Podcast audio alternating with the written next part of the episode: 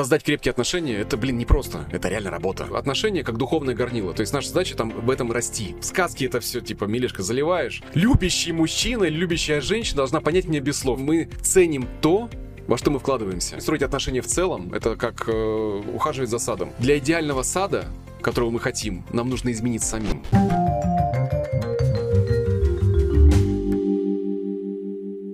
Дмитрий, мы с тобой часто в наших подкастах рассматриваем какие-то моменты, которые стоит там решать, типа там абьюзивные отношения и так далее, конфликты отношения. Сегодня хочу пойти от хорошего, поговорить про близость. Такое очень... Да, от обратного, да, то все конфликты, конфликты, да, давай. Да, как же строить близость. Вот мы убрали конфликты, Дмитрий, что дальше? У нас осталась пустота. В общем, хочу поговорить с тобой про близость и ее такое широкое понимание, то есть близость для кого-то она чисто физиологическая, да, но я хочу немного шире ее рассмотреть. Вот и близость, близкие отношения, что это такое, когда ты вот друг к другому человеку можешь все сказать, что необходимо, когда ты чувствуешь, что тебя слышат и понимают. В общем, хочу поговорить об этом, чтобы ты описал, как ты видишь, что такое близость, и мы с разных сторон ее посмотрели, чтобы после этого подкаста каждый мог понять, что такое близкие отношения и как их выстраивать с другим человеком. Вот, потому Шикарно. что, да, потребность, уверенность внутри у многих людей она есть. Что такое близость вообще? Давай с этого понятия начнем. Как ты бы это описал в твоем понимании? Слушай, ну, для меня, в принципе, близость — это цель любых отношений. И давай дадим такое описание, может быть, мое. Что такое близость? Близкие отношения — это чувство доверия, и эмоциональная связь, это если коротко. Близ... Близость в отношениях — это возможность поделиться целым рядом мыслей, чувств, переживаний, которые мы испытываем. И это означает, по сути, от отсутствия страха проявить свою уязвимость. Быть открытым, чтобы высказать свои чувства, мысли, надежды, мечты. Возможность быть в контакте с другим человеком. То есть это такое понятие, на самом деле, в психотерапии, как идея о контакте. И вот идея контакта может быть выражена в виде близости. То есть это, это контакт с другим человеком. Давай, может быть, тогда как-то вот изнутри ты расскажешь, как выглядит вообще эта модель близких отношений. Может быть, на какой-нибудь паре, не знаю, как правильно это описать. Давай, наверное, шаг назад сейчас сделаем, потому что тут важно описать вообще, чтобы у людей представление появилось. Что такое строить близкие отношения? Потому что как вот... в принципе, понять это. И для меня метафора, она такая живая. Строить близкие отношения, строить отношения в целом, это как ухаживать за садом, строить сад. И для этого ну, что нужно? нужно? Нужны инструменты, и нам нужны правила, которые мы должны знать на самом деле. Что можно сажать э, поближе к забору, и не нужно будет там ветра, да? Э, а что-то, наоборот, нужно беречь, что закрывать от солнца и так далее. То есть как ухаживать. Почему? Потому что когда мы смотрим через призму вот такой метафоры на отношения, то идеи такие как... Ну, а что говорить об отношениях? И так все понятно. Другой вот, если другой должен да, понять меня без слов. Я же сказал ей, что я люблю один раз, что он третирует да, меня то есть, каждый как день. Бы, знаешь, растет, растет само, и пусть само растет. То есть сад должен как бы сам по себе расти. Так же, как идея о том, что, ну, само вырастет, да. Кто-то другой все сделает за меня. То есть найдется садовник, который все сделает за меня, а я буду просто наслаждаться. То есть тоже такие позиции, через эту призму они становятся смешными. Почему? Потому что сад сам не вырастет. Если ты оставишь сад, там будет что угодно, но только не то, что ты хотел бы на самом деле. Там будут сорняки, ягодно-плодовые деревья расти не станут. То есть и плодов, которые мы можем насладиться, их там не будет. А некоторые даже думают, что вот найду идеальный сад. Вот идеальный сад найду, и все мои проблемы будут решены. Люди, которые не ухаживают за садом, знаешь, они еще какой-то период времени говорят, да нафиг мне этот сад и не нужен. Туда придешь, постоянно сорняки, какие-то жуки, пауки ползают, там кабаны какие-то бегают непонятные. Да-да-да, это, кстати, одно из таких популярных заблуждений. Да, нафиг нужен мне этот сад, я такая дура, я такой дурак, зачем я вообще купил этот участок?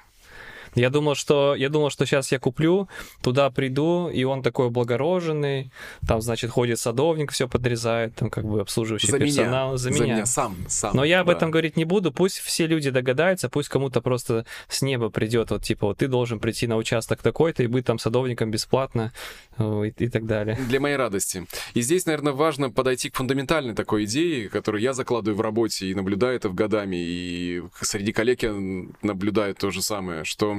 Одна из важнейших идей, которые фундаментальные такие причины недовольства в отношениях, это имеет очень глубокую природу, потому что формально партнеры спорят, может быть, о деньгах, о планах своих, о детях, об отпуске, но за пределами осознания находится глубокая причина, и люди действуют по таким, по написанному правилу, которое сложилось в детстве. Мы стремимся к близости. но в силу того, что мы не умеем об этом говорить, не умеем быть в контакте с этим, мы выказываем какие-то свои претензии, формальные, может быть, претензии партнеру, не, не умея находиться вот в этой связи. И здесь важно понять, что вообще, в принципе, все наши повторяющиеся эмоциональные претензии к партнеру, они все про скрытое заявление о своих нереализованных потребностях. То есть человек даже не озвучит: я хочу розовый куст, чтобы был у меня в саду. Но я об этом даже никому не буду говорить. А буду говорить о том, что, ну, знаешь, мне не нравится цвет забора.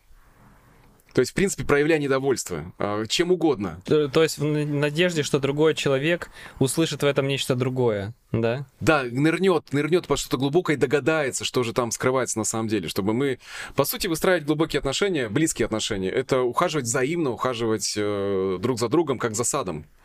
И встроить отношения в таком образе с пониманием правил и инструментов. И что, в принципе, психотерапия семейных пар, она, в принципе, это и дает. И отвечаю уже на твой вопрос о том, как, как выглядит же модель близких отношений, то мне очень нравится о том, как об этом пишет э, семейная пара психотерапевтов э, Harville Hendrix и Helen Hunt. Я, как в любом подкасте, я всегда рекомендую какие-то книги, да? Вот здесь я рекомендую книгу «Любовь на всю жизнь. Руководство для пар». Также прекрасная книжка «Обними меня крепче» Сью Джонсон, «Фокус на эмоциональной терапии», где рассматривается семь диалогов для любви на всю жизнь. И вот сейчас мы, я хочу привести пример десять характеристик, десять характеристик осознанного партнерства, потому что близкие отношения возможны только в том случае, если мы осознаны в отношениях. Что такое осознанное партнерство? Это отношения, которые характеризуются взаимной поддержкой, способствует психологическому и духовному росту обоих партнеров. Я называю отношения как духовное горнило. То есть наша задача там в этом расти. Не просто источник радости, но источник роста, потому что нет ничего более болезненного для человека, как отношения. Нет ничего более радостного для человека, как отношения. Причем, наверное, расти не через э, гнев, а через любовь. Я даже сам по себе замечаю, бывает, поссоришься и такой думаешь, ну сейчас я там типа вырасту, и ты как бы на гневе там двигаешься куда-то, но это же, опять же, не приносит блага, э, и близость, да, не создает. Да, это как-то куда-то меня движет, но не, не наши отношения точно. Ну, у нас есть только два, по сути, два критерия. Первый критерий — это количество любви растет, а второй критерий — это количество любви становится меньше, и все. И, и эти два критерия как два компас, который нас, нам, нам, нас ведет на самом деле. Важно понимать, что люди, входящие в осознанное партнерство, они ставят первичной задачей э, как раз отношения. И вот первая характеристика — это что? Мы осознаем, что любовные отношения э, имеют скрытую цель. И скрытая цель — это помочь преодолеть ограничения, которые у нас были в детстве. Пары, которые находятся в осознанном партнерстве, они открыто говорят о ранних травмах, которые у них были. И вместо того, чтобы сосредотачивать свое внимание на поверхностных каких-то желаниях и потребностях, мы учимся узнавать глубинные нерешенные проблемы, которые скрываются за нашими словами, действиями, и мы об этом можем говорить. И тогда вот этому взаимоотношению мы начинаем лучше понимать, что нас тревожит, благодаря чему мы чувствуем себя в безопасности. И как мы можем контролировать ситуацию. И ключевая идея, по сути, вот в первой характеристике, что цель отношений — это успешное завершение детства.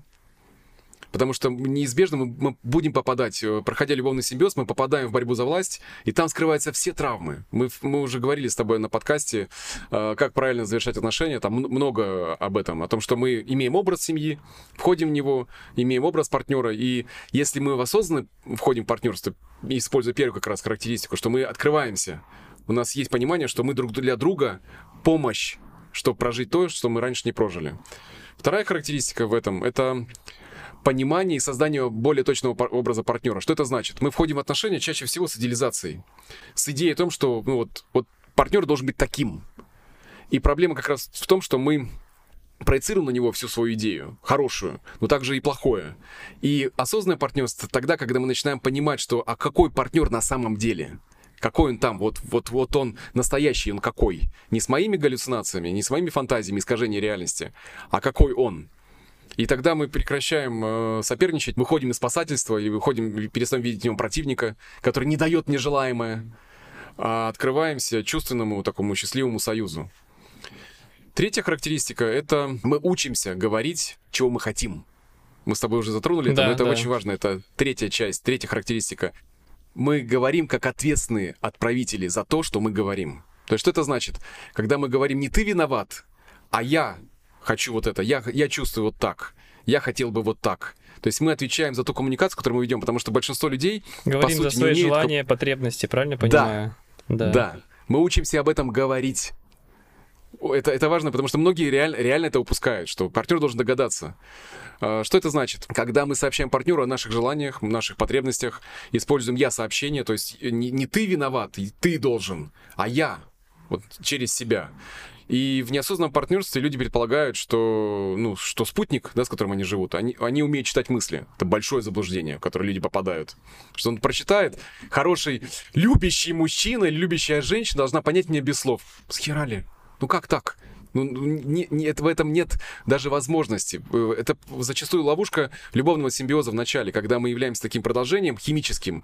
И вот этот коктейль, мы пьем его, да, не вылазим из постели, и то это длится очень коротко. У кого-то там три месяца, у кого-то год, максимум там до трех лет. Это крайне редко случается. И когда это все рушится, мы вдруг понимаем, что, блин, мы вообще разные. И здесь мы переходим к четвертому э, пункту характеристики. Мы переходим от реактивности к проактивности.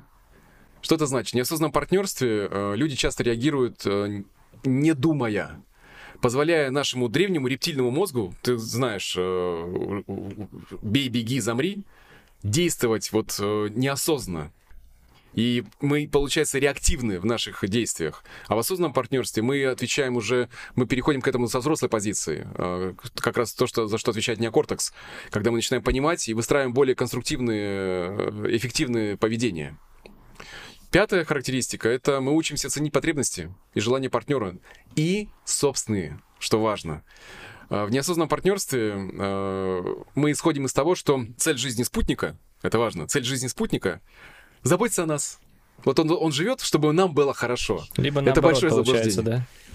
Ну, по сути, да, это как раз и есть заблуждение. Потому что в осознанном партнерстве мы тратим больше энергии, чтобы удовлетворять потребности партнера. Не в том моменте, знаешь, когда э, иногда э, люди послушают, начинают делать «ты мне, я тебе».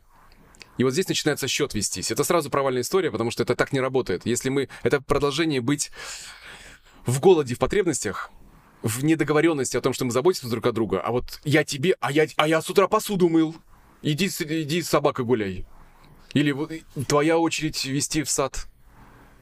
Вместо этого мы переходим в желание наполнять наш банк не с желанием, с идеей о том, что нам кто-то должен, а отдавая туда. Ну тут нужно, чтобы два, два партнера это понимали, да, потому что конечно. Один начнет, а другой сядет на шею, как бы. И, так да. Мы же сейчас с тобой как раз и говорим о том, что это происходит с двумя, это, это осознанное партнерство, когда два человека туда входят осознанно, вот используя эту характеристику. Шестое. Мы заботимся, постоянно заботимся и поддерживаем безопасность наших отношений. В осознанном партнерстве мы признаем э, негативное влияние критики, э, обвинений, стыда. Вот этих силовых игр, о которых мы с тобой много в подкастах говорим. Да, и, да, ребят, да. По- рекомендую послушать там про силовые игры, про токсичность и так далее. Потому что мы, по, по сути, осознавая это, мы очищаем отношения от негатива. И важно придерживаться такого нулевого негатива, проясняя. А есть что-то у нас непроясненное, а если мы чем-то недовольны? Потому что что такое отношения, которые неосознанные? Это ворох проблем, который тянется, может быть, даже годами. Люди этого, об этом даже не говорят. То есть неумение говорить, и они не, не, несут, по сути, э, вот этот негатив в течение длительного времени. И кто каждый себя наказывает, кто-то наказывает деньгами, кто-то наказывает сексом, кто-то наказывает э, плохим отношением, кто-то критикует, кто-то пассивно э, проявляет себя пассивной агрессией. Ну, то есть есть ряд способов, ну, ряд... Да. Игр таких, ну, да? Даже вот, в голове косвенных. Классическая картина, то есть там мужчина что-то делает, а женщина на него обижается, но ему об этом не говорит, потому что, ну, да, что я буду да, говорить? Да. Он, а, либо сам догадается, либо это не, наш, не надо это говорить, как бы, ну, вот что мне об этом говорить? Она копит, копит, копит, копит, копит, потом она включается, играет в силовую игру. Ах, ты раз так мои мысли не понимаешь, раз ты сам меняться не хочешь без моих слов, значит, буду, как бы, секса не давать. И буду, и буду сливаться. Попался мерзавец, да. И, да, и буду, да. И буду или, аккуратно или... сливаться, то есть, типа, там, голова болит, угу. Там что-то еще не это так. Мы об этом еще поговорим. Здесь есть так, это хотя... что описываешь, что очень важная составляющая. Да, да. А, а, тот, а тот вообще не понимает, что происходит. Я себя хорошо да. веду, дарю цветы, там, к примеру, как бы вот вроде бы она всем довольна. Но что-то вроде как, бы. Как- как-то не так. Вроде бы. А вопрос, что да. контакта нету, что одному нужно было просто сказать, слушай, просто мне, допустим, не нравится, что ты там разбрасываешь носки. И это нужно было озвучить. Это, по сути, про безопасность, потому что партнеры в осознанном партнерстве, они нацелены на пространство между. чтобы оно было чисто, без негатива. И на смену тогда осуждения приходит одобрение, позитивное поведение, которое, в принципе, и способствует безопасности, которое важно для нашего роста и нашего исцеления. Потому что это, это одно из правил психотерапии. Возможности исцеления психотерапии возможно только при первом базовом условии. Это безопасность. Там еще есть несколько рядов, там доверие, да, альянс формирующийся и так далее. Но идея ключевая. Мы можем расти только в безопасности. Потому что остальное мы попадаем в дистресс, мы защита. негативно реагируем. Ну, да. Защиту, все, мы попали в защиту, и мы уже не слышим друг друга.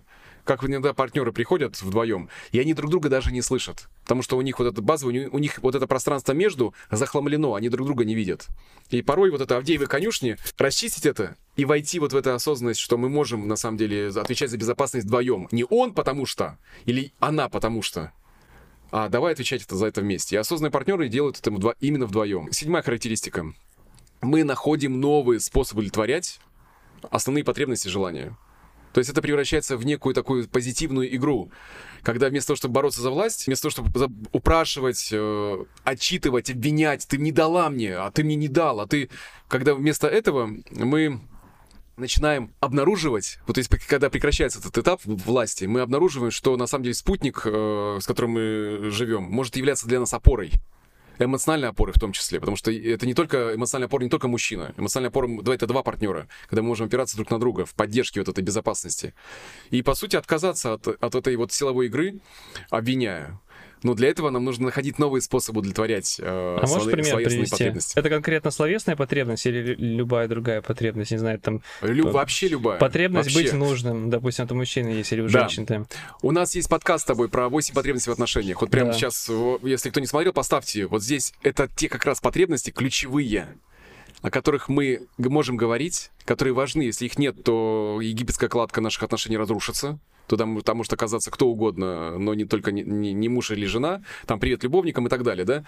Вот здесь эти потребности мы ищем друг с другом, как мы можем их удовлетворять разным способом. Говоря об этом, не просто догадайся, а давай вот я хотел бы вот так. А, если я хотел бы, чтобы ты спланировала отпуск, а я хотел бы, чтобы ты по, по, придумала новую нашу ролевую сексуальную игру, может быть, опять же, по, по желанию, по потребностям. Когда мы привносим с идеей э, о том, что мы можем в это пространство между друг другом привносить что-то новое, чтобы дай, дать удовлетворение потребностей и твоей, и моей. И тогда вот это крепнет. Восьмое. Мы перестаем оценивать партнера и начинаем интересоваться его уникальным внутренним миром. То есть это одна из таких важных составляющих в осознанном партнерстве, когда э, в отношениях э, неосознанных мы настаиваем, чтобы спутник э, был на вас похож.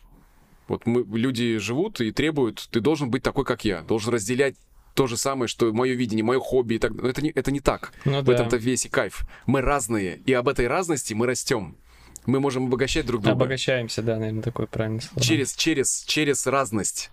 И в осознанном партнерстве мы переходим от оценок, предположений, мы переходим к любопытству. Нифига себе, какая ты, нифига себе, какой, какой ты. То есть, когда мы вот видим в этом позитивная возможность, нам не терпится больше узнать друг о друге.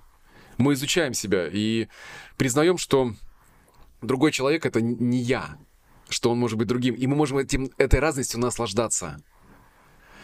Девятое, одно из того же почти заключительных, да, мы сильнее осознаем свое стремление к любви и единение со Вселенной. Я недаром говорил о том, что это отношение — это духовный рост. Помнишь, мы с тобой говорили в одном из подкастов, что есть два вида любви — эрос и агапы.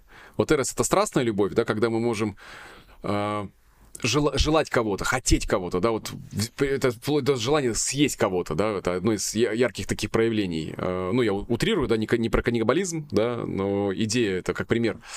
А когда мы переходим к, аба- к агапе, когда мы понимаем, что пар- любить партнера — это возможность научиться любить безусловно. Давать без желания получить что-то взамен. Это сильно обогащает духовно в том числе, когда мы начинаем понимать, что жить в отношениях — это служение друг другу. Не служение мне, там, да? Будь со мной, а что я могу для тебя сделать? И тогда мы переходим в совершенно другой уровень отношений. Это совершенно по-другому. Вот это осознанное партнерство — это исключительность в том, что мы уважаем партнера, ценим его. Не за просто за то, что он какой-то, не за условие какое-то, а просто потому, что ты есть. А это базовые условия, при которых мы просто можем быть вместе, мы можем молчать и наслаждаться от контакта друг с другом. Я понимаю, что сейчас кто-то может сказать, в сказке это все, типа, Мелешко, заливаешь. Вообще такого быть не может. Ну, ребята, я говорю из личного опыта, в том числе из опыта тех ребят, которые прошли по этому пути. Это путь, это сложно, но это путь. Так же, как вырастить сад и ухаживать за ним, это сложно, это, это работа. И большое заблуждение, когда мы желаем, чтобы этот сад вырос сам по себе. Ну и как раз подходя к, к десятой характеристике, заключительной, в том, что создать крепкие отношения, это, блин, непросто, это реально работа. И в неосознанном партнерстве партнеры убеждены, что для хороших отношений нам нужно просто найти идеальную пару. Но это не тот, это не она. Вот это вот, вот другую. Человек, вот я найду идеального человека, и все будет ништяк. Вот все мне будет так хорошо, мне будет так классно. Но вот на это десятая характеристика как раз для осознанного партнерства, когда мы понимаем, что, видя реалистично, подходя к отношениям, мы понимаем, что нужно, во-первых, быть верными, дисциплинированными и смелыми, иметь смелость меняться. Потому что если мы пытаемся поменять партнера, да, мы не готовы меняться сами. Понимание. Вот это ключевая идея, Паша. Она, она очень классная, что для идеального сада, которого мы хотим, нам нужно измениться самим. Нам нужно чему-то научиться, осво- усвоить инструменты, освоить правила. Ну, а да, не ждать, что это случится само по себе. Начать понять, как поливать, там, что делать с сорняками, да, и да. так далее. Что, как, как правильно ухаживать, как правильно ухаживать друг за другом. И, по сути, у нас идея возникает, что у нас должна быть как бы инструкция по умолчанию. Но инструкция по умолчанию проста. Если нет в, в семье происхождения у человека, который вырос, не было примера, как ухаживать за садом, он понятия не будет иметь, как это делать со своим собственным. Ну да. Вот и все. Ну да, есть такая история, и у меня у самого в голове тоже часто такие мысли были, что ты вот, как бы тебе нравится человек, ты с ним общаешься, и вот этот химический процесс, который в самом начале происходит, это как да, бы да, да, да, и да. есть, то есть опираясь на это, ты думаешь, ну вот с человеком есть контакт, офигенно вообще, mm-hmm. то есть нашел своего mm-hmm. человека и так далее, а потом начинаются все вот эти снова там ссоры и так далее, расставания, и вот ты сейчас хорошую да. мысль такую вначале озвучил, что э, близкие отношения — это где люди могут исцелить свои детские вот эти вот моменты вместе в безопасности, что это определяет, что, скорее всего, я, имея свой уникальный опыт, свои какие-то неправильные убеждения, свои неправильные привычки, которые сформировал, я прихожу в эти отношения. Другой человек да. точно так же. Там, ты же не знаешь, что это там, к примеру, там двадцать пять или тридцать лет какой-то жизни, которая, ну, не гладко проходила. И это отразится на каких-то определенных моментах. И у нас есть два выбора. Не может не отразиться. То есть, да. либо мы придем идеализированно, и вдруг мы столкнемся с этим и будем не признавать угу. свои травмы, а видеть только проблемы угу. другого человека. Либо мы Или просто... говорить, иди, иди, изме- изменись, работай, как иногда, вот, иди к психотерапевту, тебе нужно помочь. Но здесь важно понять, что да, мы не можем становиться терапевтами друг для друга да. в профессиональной рамке, но мы можем быть исцеляющими друг для друга. Это другая роль. Ну да, придерживаться важных правил, да, которые ты четко понимаешь, что будет близость. И какой момент ты хотел озвучить? Если я, как человек, понимаю, что у меня есть свои травмы, проблемы, какие-то негативные привычки, то есть вообще ну, какие-то неправильные вещи, то э, встречаясь с другим человеком, если я изначально признаю, вот передо мной не идеальный человек. Да, у меня сейчас в ближайшие полгода будут офигительные отношения, у нас будет химия, но когда будут какие-то конфликты и неправильные проявления, это значит, как бы пришла, пришел этап построения отношений, что настало да, время как бы да, да, то есть, потрудиться. И когда это происходит, ты такой, о, да. прикольно, как бы пришло, а она такая, классно, пришло, что будем делать, так а что, работать? Давай, у нас как бы свод правил есть. Давай учиться безопасно говорить друг другу о каких-то важных переживаниях в жизни, которые были до нас, которые могут сейчас отражаться на отношениях.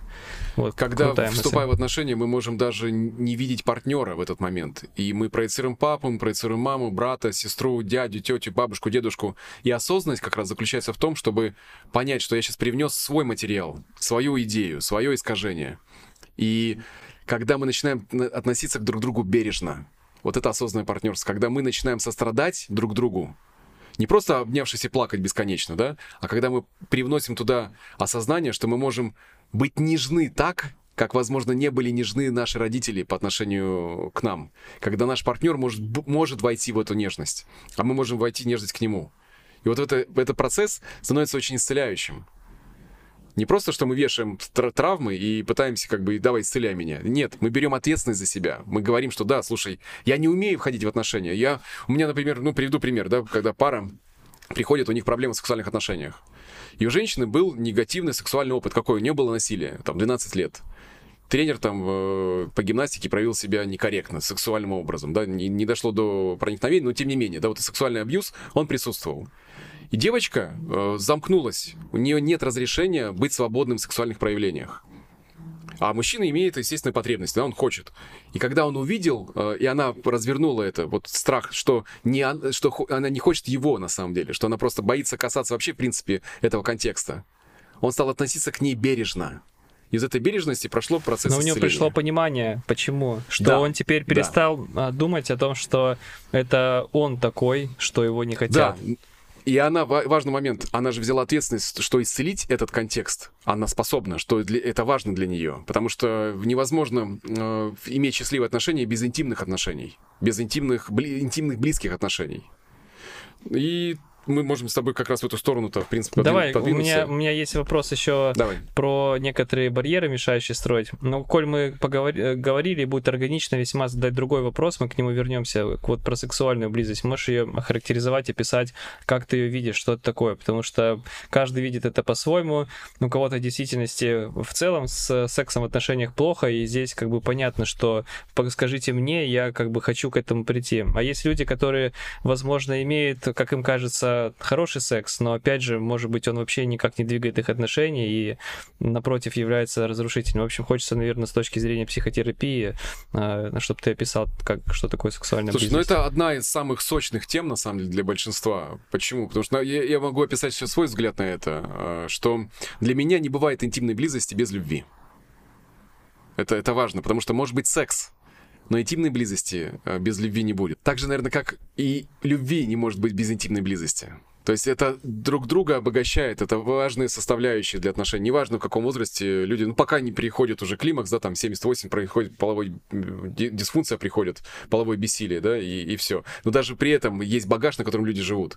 Но мы сейчас говорим о сексуально здоровых парах, которые могут входить в сексуальные отношения.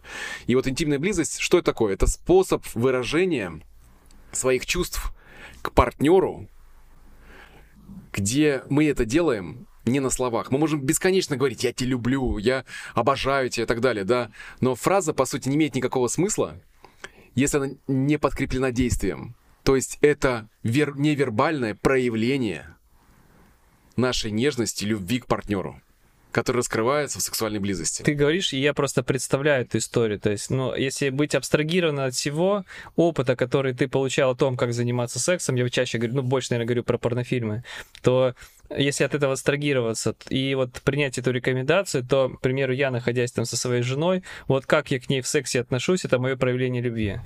Да. И да, здесь, конечно, проблемка-то какая Красиво. есть, что ты, ты когда там, допустим, в юности порно ты пересмотрелся, ну, как это обычно бывает, человек, э, как бы, может быть, даже ну, без понимания этой концепции, он пробует повторить, как там было. И вот здесь, может быть, возникает конфликт, да, что как бы он хочет там вот эти вот эти штуки реализовать, на которые он насмотрелся, а это вообще не про любовь может быть, то есть женщина это может просто сильно напрягать, но она в силу своего характера может быть либо податливая, да, либо там как бы сильно конфликтная, к тому, что вот эти моменты, накопленный опыт может мешать, что его нужно тоже разгребать, правильно понимать, то есть уходить. Ну, это, это идея как раз обучения, по сути, сексуальности, потому что если мы учимся на порнофильмах, они не учат близости, они ну, могут да. нам вити- витиевато обучать позы, или как-то обогащать фантазиями, которым партнеры могут вместе по обоюдному согласию двигаться в это.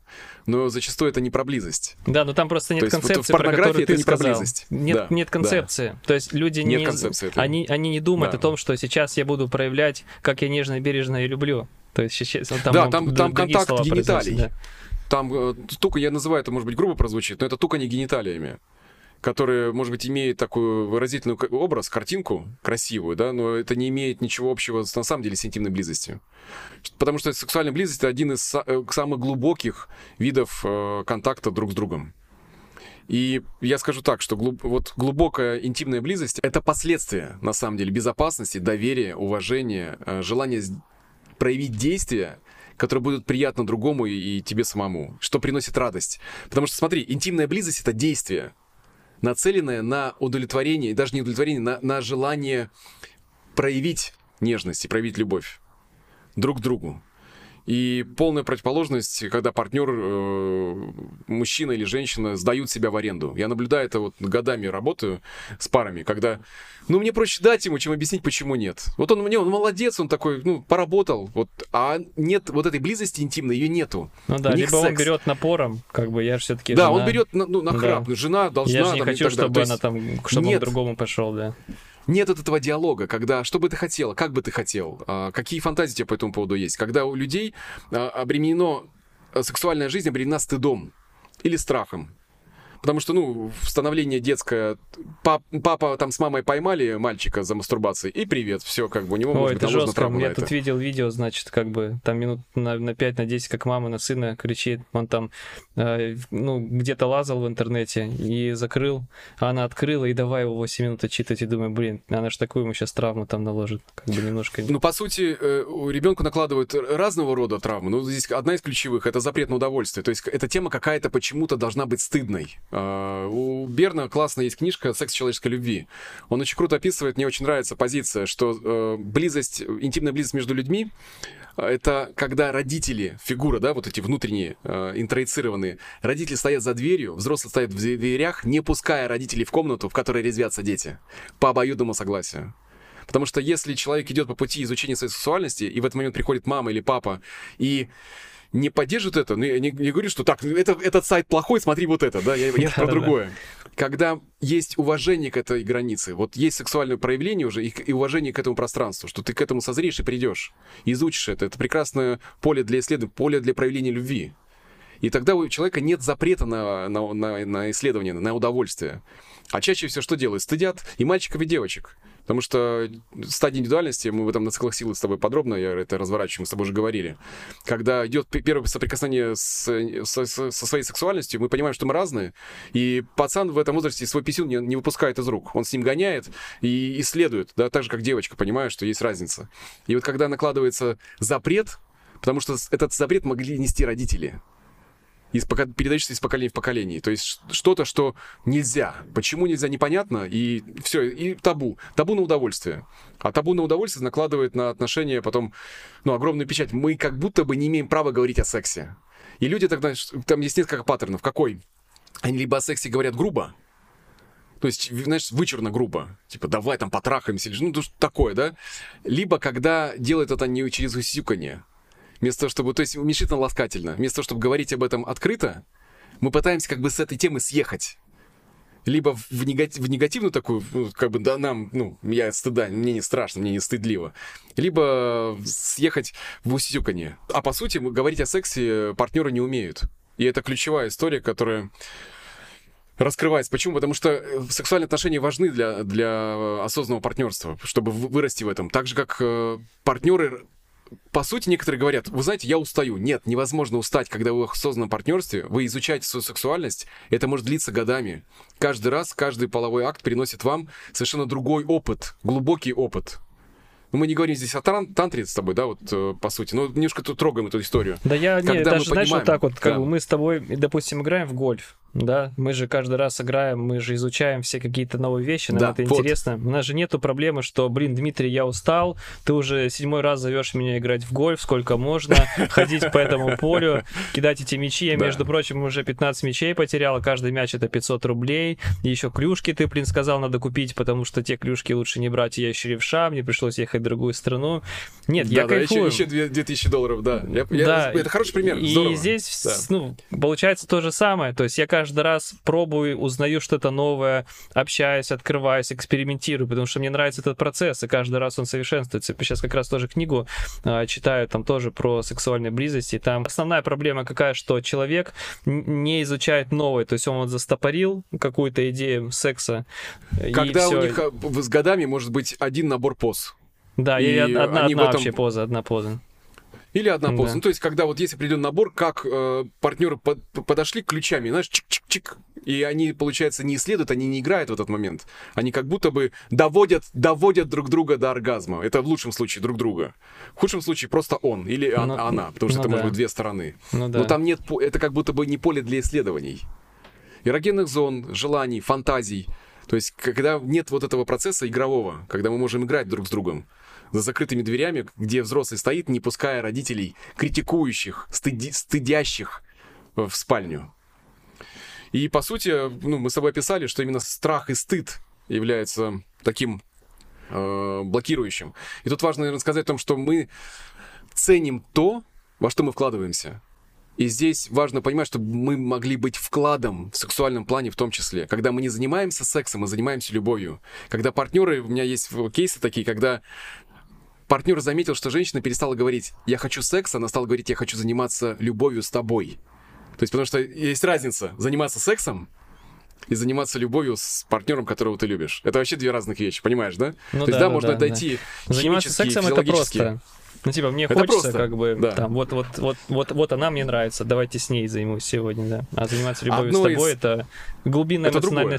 связь, да, да, где ты понимаешь, что Одно нет. из упражнений, которое было очень сложным для этой пары, когда я сказал, ребят, не нужно сейчас вот стремиться вот исключительно в секс, сядьте, можете даже не раздеваясь, сесть друг перед другом и смотрите друг другу в глаза пять минут с желанием разглядеть друг друга. Не просто, знаешь, из серии воткнуть там, типа, и морозиться, а рассмотреть друг друга. Некоторым парам это сделать очень сложно. То есть они могут болтать, они могут отвлекаться, от они, они готовы трахнуться, вместо чтобы войти в этот контакт. И когда люди выдерживают это, входят в это, они понимают, так мы, получается, с тобой вот живем там десять лет, а у нас занятий любовью-то и не было. И вот это, вот это красиво, вот это вот сочка, когда люди к этому приходят, когда мы тогда не спешим. И тогда, естественно, вся эта рекомендация сексологов, там, прелюдии, вот это все становится естественным, когда мы входим э, в сексуальные отношения с огромным любопытством, с желанием исследовать эту, эту тему, исследовать близость, не просто получить оргазм, а дойти до него как можно быстрее, а с желанием проявить мою нежность и чувства э, к другому. И, и удивительно, что даже если не было любовного симбиоза, если не было такой, знаешь, всепоглощающей страсти в начале, или у кого-то она была, у кого-то не было, если имаго не совпало, да, то образ партнера, то когда мы начинаем вкладываться в отношения, когда мы начинаем вкладываться в интимную жизнь, в интимную близость, эта страсть, она начинает проявляться, она начинает расти. Смотри, мы с тобой, в принципе, уже обсуждали моменты, которые мешают близости, но вот так вот их в один блок не выводили, и вопрос я этот пропустил, чтобы мы органично общались на ту тему, с которой сейчас общались. И хочется с тобой обсудить вот именно барьеры. Какие есть барьеры, наверное, камни, основные ошибки при создании близости? Близости вот мы с тобой обсудили. Есть близость эмоциональная, есть близость физическая. А сейчас вот в общем, какие есть барьеры в построении близости? Слушай, ну мы можем пройти с тобой, во-первых, есть четыре всадника апокалипсиса, о которых мы с тобой говорили уже. Я их еще раз приведу. Что это критика, презрение, защитная реакция и стена в итоге, которая строится между партнерами. Это четыре таких жестких камня, которые разбиваются. Вот если есть четыре вот этих истории, это развод сто процентов чаще всего. Давай еще раз их назовем. Презрение. Критика. Критика. Критика, когда мы критикуем друг друга. Открыто причем. В присутствии друзей, э, наедине, когда мы можем критиковать нашего партнера. Блин, куда, Валера, когда мы ты вмешиваем... опять здесь оставил майонез. Я же тебя просил убирать да, его, да, типа да. того, да. Ну, это дурак, очередной раз ты. Ну, знаешь, ну, из серии критика может быть в открытой такой агрессивной форме, либо в пассивном виде. Презрение. Это пассивная агрессия, когда... Да что он там может? Господи, что он... он... Когда женщина... Я с ним три, три года вместе. Три года или четыре... Ну, что он вам лапшу да, на уши вешает? Важно. Да не сделает когда... он это, я знаю его. Вот-вот-вот, неверие. И, и подчеркивано через презрение. Когда нет уважения к партнеру. Третья защитная реакция, когда каждый может защищаться по-разному. Кто-то защищается избеганием, то есть я отстра... отстраиваю отношения, морозится. Второй, может быть, уходит... Знаешь, во что? Есть такая тема интересная, которую мы с тобой говорили тоже на подкасте. Кстати, хорошо здесь его отметить. Подкаст «Как завершать отношения». Когда есть люки, в которые человек избегает, избегает отношений. Защитная реакция. Человек может быть зачастить с гаражом, с ремонтом своего автомобиля. Это тоже защитная реакция. То есть мы уходим от близости во что-то другое. Потому что слишком сильное напряжение, которое человек не может да. выдержать. И, он... и мы живем в параллели уже. Все, мы в защитных реакциях, мы живем в параллели. Она в защитной реакции, например, постоянно проверяет телефон, а он э, витиевато прячет все необходимое под объявление Авито, чтобы никто не догадался, что на самом деле у него есть мессенджеры. Это реальный кейс, как бы, как, как спрятать э, Саша переписку с любовником. Да-да-да, Саша стулья оптом, да, и все. И, и каждый раз удаляет. Ну, анекдот, но для кого-то это реально сейчас э, кейс, который... А вот там я еще не проверил. примерила, да, из этой серии. Когда защитные реакции... У каждого она своя. У кого-то это может быть открытый гнев, что я тебе не доверяю, ты меня обманываешь и так далее. И это может быть условием, чтобы подтолкнуть партнера к измене. А другой морозится, уходит, и вот разрыв контакта. Ну и четвертое — это стена, когда уже мы не говорим. Вот это пространство между настолько заполнено фекалиями нашего эмоционального плана, когда мы их не проясняем, не выносим их, не проговариваем, наконец-то не очищаем, а выстраиваем просто уже стену, что да мне без разницы, что она несет, что хочет, там, да, я делаю свое, я по- поехал там в очередной раз в отпуск один, а она параллельно в другой, да, не, не потому что они свободны друг от друга, у них автономия, и они уважают и, и выборы друг друга. Потому что он с ней не поедет никогда, а Под... она с ним. И бессмысленно, и обсуждать ничего не надо, там, все равно ничего не сможем обсудить, и снова она будет там мне презрение. Когда нет уже даже веры. Да, когда вот то, что сейчас говоришь, когда уже даже веры нет, что может что-то получиться. Вот тогда. А если общее, то если бы, можно если еще раз дети, если бы не дети, вот так вот, да, иногда говорят. Да, им. Типа до восемнадцати лет дотерплю, а потом баста, разводимся. Хотя дети потом первым скажут, что что ты сделал на самом деле, что ты раньше этого не сделал, не ушел, не дал нам пример, что мы можем выходить из э, дисфункциональных семей, да, вот, и строить по-другому все это. Если говорить более общо, мы с тобой проговорили, да, про критику, презрение, защитные реакции, про стену, то вот все десять характеристик осознанного партнерства просто выверни наизнанку. Что это значит? Давай пройдемся еще раз. Первое. Вместо того, чтобы понимать, что мы должны преодолеть ограничения нашего детства, кидаем претензии друг к другу, что ты должен... Не признаем свои мне. ограничения. Короче, не, не признаем свои ограничения, угу. не признаем свои травмы, не говорим со, о том, что мы принесли... Со мной все нормально, это вот она дура какая-то, да. мне попалась. Да. Да. Или он, потому что это работа две стороны. Ну, типа да. он, он у меня травмированный, а я нормальная. Второе, когда мы не создаем точный образ партнера, а думаем, что вот он должен быть таким, какой я его представила. Фантазируем, да. Подтягиваем Фантазируем. под свой образ, да. Третье, когда мы не учимся говорить о том, что мы хотим, как ответственный отправитель, когда мы требуем, ждем, когда человек обвиняем, самая такая обвиняем, тоже история, догадается. Да. Это жесткая история, на самом деле, которая разрушает отношения, потому что, когда пытается один партнер достучаться, а второй морозится, это приводит к накоплению гнева и в какой-то момент просто взрыв. И, и партнер, который пытается, не достучался, да, имеет как будто бы эмоциональное право, и он на самом деле эмоциональное право имеет, сделать, удовлетворить свою потребность. Наконец-то. Четвертое, когда мы реактивны, когда мы не проактивны в отношениях, когда мы не включаемся, а позволяем древнему мозгу действовать, бежать, кричать, замирать, вместо того, чтобы использовать нашу силу неокортекса, нашу взрослую позицию, которая позволит нам быть зрелыми в отношениях, договариваться, проговаривать все это. Когда мы не ценим ценности партнера, ценности, потребности, желания, когда мы игнорируем друг друга, когда мы не поддерживаем незаинтересованной безопасности. Может быть, даже сейчас кто-то слушает это и понимает, что вот сейчас мы идем по характеристикам. Это прям пункты, которые проседают крепко в отношениях. Когда мы не стремимся новыми способами удовлетворять потребности свои и партнера. Когда мы не, ну, не ценим, не интересуемся ни миром, э, миром партнера, ни его уникальностью, когда мы игнорируем это, в принципе, что да что он там, господи, я его знаю как облупленного, ничего нового в нем нет. Вот была бы она как я, то мы были бы счастливы, типа того, да. Мы были бы счастливы, если, если бы не ты. Да, вот, вот да. Та, та, та, та, такого Что там плана. Изучать, его тупость изучать? Ну, типа, знаешь, такие... Да, обесценивание, да-да-да, когда не даже посмотреть в силу, да, вот э, это сильно меняет, когда кто-то в отношениях вступает в новые э, параллельные отношения, и женщина смотрит на мужчину или мужчина смотрит на женщину глазами восхищения. И это, это знаешь, как мультик «Эта корова нужна самому». Вопрос в том, как это разворачивать. Когда люди не понимают, что стремление любить, вот это стремление быть единым со Вселенной, открыть в себе божественное, да, вот это путь, который может привнести отношения, перейти от эроса к агапе, когда мы, ну я тебя не хочу уже, ну кончилась ну, вот, хотелочка уже, да, вот что тебе вкладываться, не хочу тебе вкладываться, неинтересно мне это. Когда человек остается на этом уровне, все, тогда это все рушится. Ну и когда люди думают, что одно из заблуждений последних, там, десятая, да, характеристика, когда, что отношения строить, ну это должно быть легко, это должно быть естественно само. Вот, вот оно само все должно, вот я должен как бы сам Береза же сама знать, как это растет. Сделать.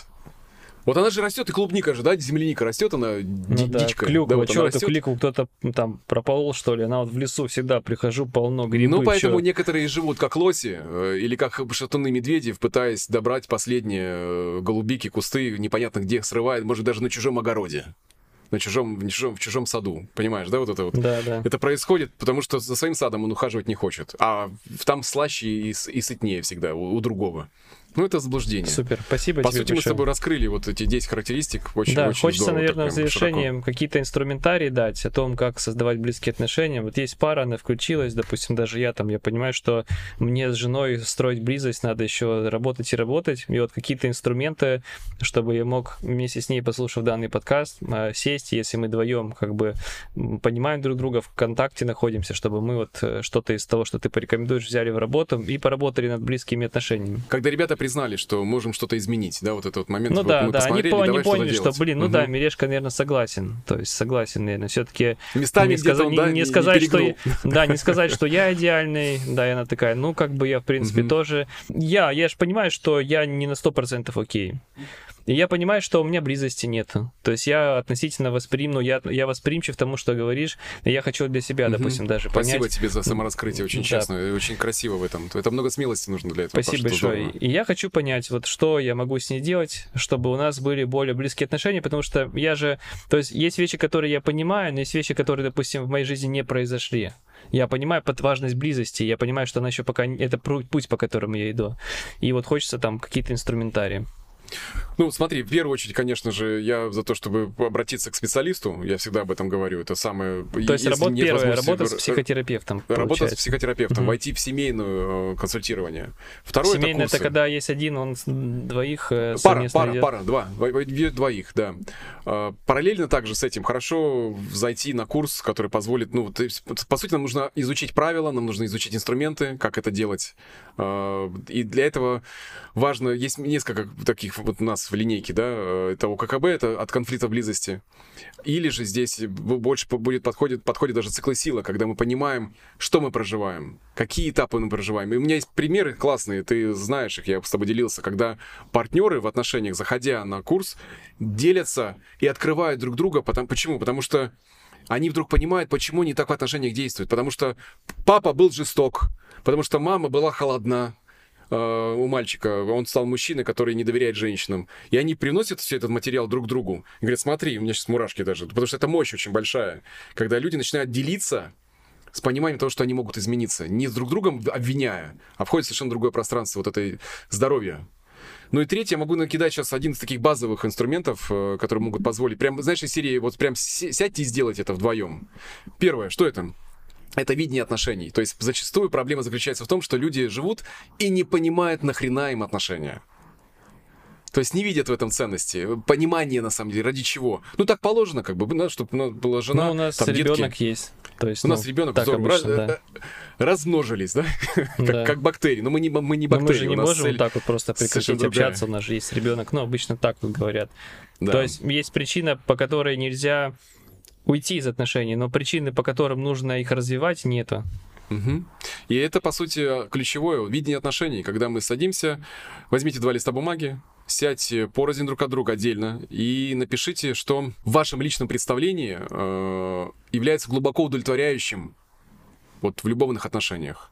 Что мы хотели бы получить. И каждый пишет, как он видит наши отношения. Вот, вот прям списком. Что в них важно? Из серии там мы любящие родители, мы у нас отлич... отличный секс, отлично мы замечательно занимаемся любовью, да? Мы учимся вместе. То есть когда каждый из партнеров набрасывает, что для него такое любовное отношение, идеальное любовное отношение. Потом мы делимся этим списками. То есть важно выделить время на это, да? Мы делимся этим списками, находим общие пункты, мы их подчеркиваем, потому что здесь мы уже совпадаем, и зачастую у партнеров это находится, потому что они бы иначе не встретились вместе. Формулировки могут быть разными, но смысл э, может совпадать. Дальше, если партнер написал что-то, чего, с чем мы согласны, мы можем взять это, обогатить наш список. То есть, по сути, у нас будет уже такой, знаешь, виш-лист наших отношений, будущих отношений в том числе, то есть видение отношений. Мы можем добавить в список то, что нашли у партнера. Дальше, э, мы можем посмотреть на наш расширенный список и присвоить каждому утверждению, вот как, как мы это хотим, рейтинг от одного до пяти. Потому что это позволит в отношениях увидеть, что важно друг для друга. Кому-то будет важно... Мы, мы, мы хорошо проводим время совместно, да, у нас есть там путешествия, это будет пятерка у кого-то, да, а у кого-то мы отличные родители, это будет пять. То есть, когда очень важно и не очень важно, да, вот рейтинги мы ставим. Дальше. Мы обводим два самых важных пункта для нас. Потому что это, по сути, скрываются ключевые, такие генеральные поглаживания, которые нам необходимы, потребности, которые там скрываются, которые нам жизненно важны, но мы об этом даже могли не говорить. Это, это уже больше будет прогресс для пары, когда они входят в это. Мы это озвучиваем. Мы ставим галочку около тех целей, которые мы считаем сложнее всего достичь. Вот мы понимаем, хотим вот этого больше всего, но это самое сложное. То есть для кого-то это может быть сексуальные отношения, и женщина или мужчина ставит. Вот здесь вот, ну, для меня это поле самое сложное. То есть мы для себя понимаем зону роста, куда мы хотим прийти, и самое сложное, что у нас впереди. Дальше. И вместе мы прорабатываем общее видение отношений. То есть мы можем говорить, значит, вот здесь важно начать говорить с пунктов, которые, с которыми являются для нас самыми важными. То есть мы начинаем говорить о том, как мы оба считаем, их можно исполнить, как можно выполнить их. То есть мы здесь уже начинаем вместе рассуждать о том, как мы будем действовать совместно. Не обесценивая, что вот какой-то пункт у тебя есть, а у меня нету, да, типа и хер по деревне, да. У каждого э, должно быть представление о том, что это важно. Ну и в итоге, когда у нас это будет все, мы выстроили, по сути, это дорожная карта. И она каждая, вот за годы я вижу работу, у каждого она своя. У каждого своя, но в чем-то она будет повторяться. Ну и седьмое, это взять и повесить это на видное место, чтобы это было напоминанием, и каждый, каждую неделю, знаешь, пробегать, смотреть, что, на что обратить внимание.